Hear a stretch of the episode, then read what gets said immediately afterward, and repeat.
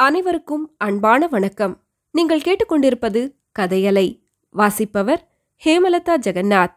திரு. கல்கி எழுதிய பொன்னியின் செல்வன் பாகம் மூன்று கொலைவாள் அத்தியாயம் பதினேழு திருநாரையூர் நம்பி. மதுராந்தகத்தேவர் தமது பரிவாரங்களுடனும் வந்தியத்தேவனுடனும் பழையாறை நகருக்குள் பிரவேசித்தார். ஆரியப்படை வீடு பம்பை படை வீடு புதுப்படை வீடு மணப்படை வீடு முதலான வீரர்கள் வாழும் பகுதிகளின் வழியாக ஊர்வலம் சென்றது.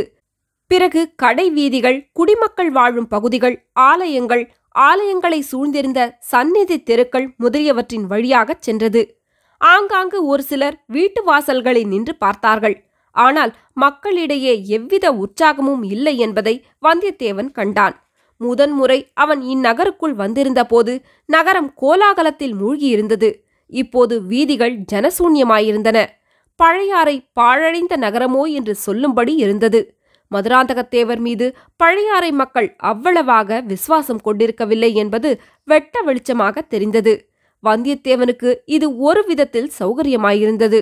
தன் முகம் தெரிந்தவர்கள் யாரேனும் தன்னை பார்க்கும்படி நேரவும் அதனால் தொல்லை ஏற்படவும் இடமில்லை அல்லவா? இவர்கள் சோழ மன்னர்களின் புராதன அரண்மனை வீதியை நெருங்கிக் கொண்டிருந்த சமயத்தில் இன்னொரு பக்கமிருந்து பெரியதோர் ஊர்வலம் வந்து கொண்டிருந்ததைக் கண்டார்கள். அந்த ஊர்வலத்தின் மத்தியில் திறந்த பல்லக்கு ஒன்று வந்து கொண்டிருந்தது. அதில் இருந்தவர் யார் என்பது நன்கு தெரியவில்லையாயினும் யாரோ சிவனடியார் என்றும் இளம் பிராயத்தினர் என்றும் தோன்றியது. சிவிகைக்கு முன்னும் பின்னும் ஜனக்கூட்டம் அதிகமாயிருந்தது. கையில் தாளங்களை வைத்து இனிய ஜங்கார ஓசையை எழுப்பிக் கொண்டு சிலர் பல்லக்கின் முன்னாலும் பின்னாலும் பாடிக்கொண்டு வந்தார்கள். இடையிடையே திருச்சிற்றம்பலம் ஹரஹர மகாதேவா என்ற கோஷங்களுடன் திருநாரையூர் நம்பி வாழ்க பொல்லா பிள்ளையாரின் அருட்செல்வர் வாழ்க என்ற கோஷங்களும் எழுந்து வான எழாவின மதுராந்தகர் அந்த ஊர்வலத்தை அசூயை கொண்ட கண்களினாலேயே பார்த்தார். பக்கத்திலிருந்த வீரனை பார்த்து ஏதோ கேட்டார். ஆம் பல்லக்கிலே வருகிறவர்தான் திருநாரையூர் நம்பி என்று அவன் மறுமொழி கூறினான். இருந்தாலும் என்ன தடபுடல்? இந்த ஊரில் நம்மை யாரும் கேட்பாரைக் காணும். இந்த நம்பியை சூழ்ந்து கொண்டு ஜனங்கள் இவ்வளவு ஆர்ப்பாட்டம் செய்கிறார்களே என்றார் மதுராந்தகத்தேவர். அந்த ஊர்வலம் இவர்கள் இருந்த இடத்திலிருந்து சற்று தூரத்திலேயே சென்றது. ஆயினும் பல்லக்கின் அருகில் வந்தவர்களில் ஒருவர் முன்னொரு சமயம் கொள்ளிட நதியை படகிலே தாண்டிய போது ஆழ்வார்க்கடியானோடு சண்டையிட்ட வீரசைவர் என்று வந்தியத்தேவனுக்கு தோன்றியது. மதுராந்தகத்தேவரும் அவருடைய பரிவாரங்களும் அரண்மனை வீதியை அடைந்து செம்பியன் மாதேவியின் மாளிகையை அடைந்தார்கள். அரண்மனை வாசலிலேயே பெரிய பிராட்டி நின்று கொண்டிருந்தார். யாரையோ வரவேற்பதற்கு ஆயத்தமாக அவர் காத்திருந்ததாய் தோன்றியது. மதுராந்தகர் ரதத்திலிருந்து இறங்கி அன்னையின் அருகில் சென்று வணங்கினார். வணங்கிய மதுராந்தகரை உச்சி முகந்து அன்னை ஆசி கூறினார். மகனே நல்ல தருணத்தில் வந்துவிட்டாய். திருநாரையூர் நம்பி வந்து கொண்டிருக்கிறார். அவசியமானால் சற்று சிரம பரிகாரம் செய்து கொண்டு விரைவில் சபா மண்டபத்துக்கு வந்து சேர் என்று கூறினார். மதுராந்தகரின் முகம் பொலிவு இழந்ததை வந்தியத்தேவன் கவனித்துக் கொண்டான். பாவம் தம்மை வரவேற்பதற்காகவே பெரிய பிராட்டி அரண்மனை வாசலில் காத்திருந்ததாக மதுராந்தகர் எண்ணியிருந்தார் போலும். என்ன ஏமாற்றம்! பல்லக்கிலே பின்னால் ஊர்வலமாக வரும் சிவனடியாரை வரவேற்பதற்குத்தான் அவர் காத்திருந்தார் என்று தெரிந்ததும் மதுராந்தகருக்கு நாளைக்கு சோழ சிம்மாசனத்தில் ஏறலாம் என்று ஆசைப்பட்டுக் கொண்டிருப்பவருக்கு மிக்க ஏமாற்றமாயிருப்பது இயல்புதானே? அரண்மனையில் மதுராந்தகருக்கு என்று ஒதுக்கப்பட்டிருந்த பகுதிக்கு எல்லாரும் சென்றார்கள். மதுராந்தகர் உடை மாற்றுதல் முதலிய காரியங்களை சாவகாசமாகவே செய்து கொண்டிருந்தார். சபா மண்டபத்துக்கு போக அவ்வளவாக ஆர்வம் கொண்டிருந்ததாய் தெரியவில்லை. அன்னையிடமிருந்து ஆள் மேல் ஆள் வந்து கொண்டிருந்தனர். கடைசியாக மதுராந்தகர் புறப்பட்டார். புறப்பட்டபோது அந்த நிமித்தக்காரன் எங்கே? என்று வினவினார். அவருடன் சபா மண்டபத்துக்கு போக துடிதுடித்துக் கொண்டிருந்த வந்தியத்தேவன் இதோ ஆயத்தமாயிருக்கிறேன் என்றான். அவனையும் இன்னும் சிலரையும் அழைத்துக்கொண்டு மதுராந்தகர் சபா மண்டபம் போய்ச் சேர்ந்தார். மண்டபத்தில் ஏற்கனவே சபை கூடியிருந்தது. ஒரு பக்கத்தில் செம்பியன் மாதேவியும் குந்தவை பிராட்டியும் மற்றும் சில அரண்மனை பெண்களும் வீற்றிருந்தார்கள். சபையில் நடுநாயகமாக போட்டிருந்த பீடத்தில் ஒரு வாலிபர் அமர்ந்திருந்தார். அவர் இளம் பிராயத்தவர். விபூதி ருத்ராட்சதாரி. அவருடைய திருமுகம் களையுடன் பொலிந்தது. அவர் எதிரில் ஓலைச்சுவடிகள் சில கிடந்தன. கையிலும் ஓர் ஓலைச்சுவடியை அவர் வைத்துக் கொண்டிருந்தார். அவர் அருகில் விபூதி ருத்ராட்சதாரியான பெரியவர் ஒருவர் பரவசமாக நின்றார். இன்னும் சபா மண்டபத்தில் ஜனங்கள் நிறைந்திருந்தார்கள். இளைஞர் பல்லக்கில் வந்தவர்தான் என்பதையும் பக்கத்திலே நின்றவர் முன்னொரு தடவை தான் கொள்ளிடத்து படகில் பார்த்தவர் என்பதையும் வந்தியத்தேவன் கண்டு கொண்டான் அவனுடைய கண்கள் சபா மண்டபத்தில் அங்கும் இங்கும் சுற்றிச் சுழன்றாலும் கடைசியில் பெரிய பிராட்டிக்கு அருகில் வீற்றிருந்த குந்தவையின் திருமுகத்திலேயே வந்து நின்றன.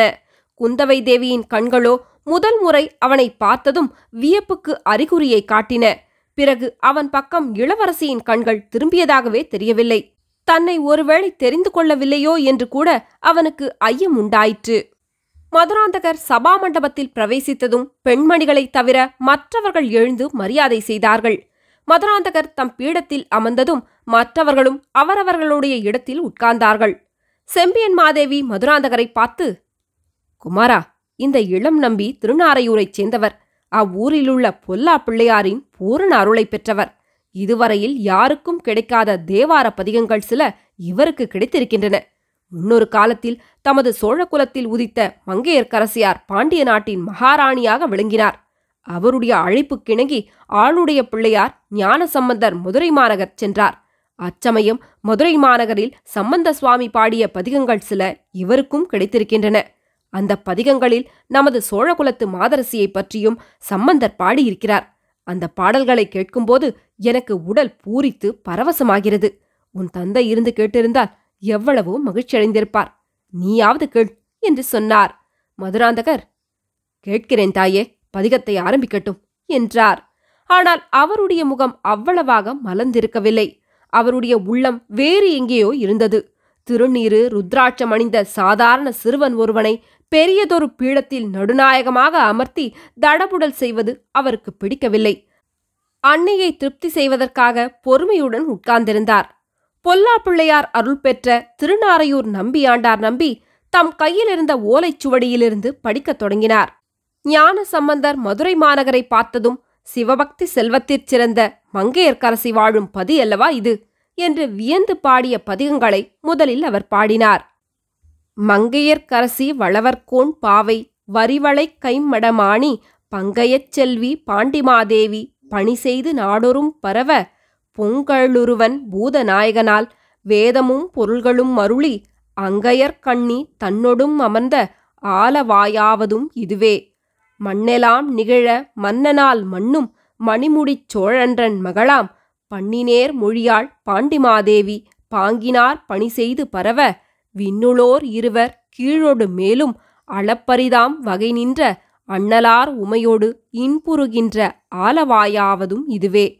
என்னும் பாடல்களைக் கேட்டபோது செம்பியன் மாதேவியின் கண்களிலிருந்து முத்து முத்தாக ஆனந்த கண்ணீர் சொரிந்தது.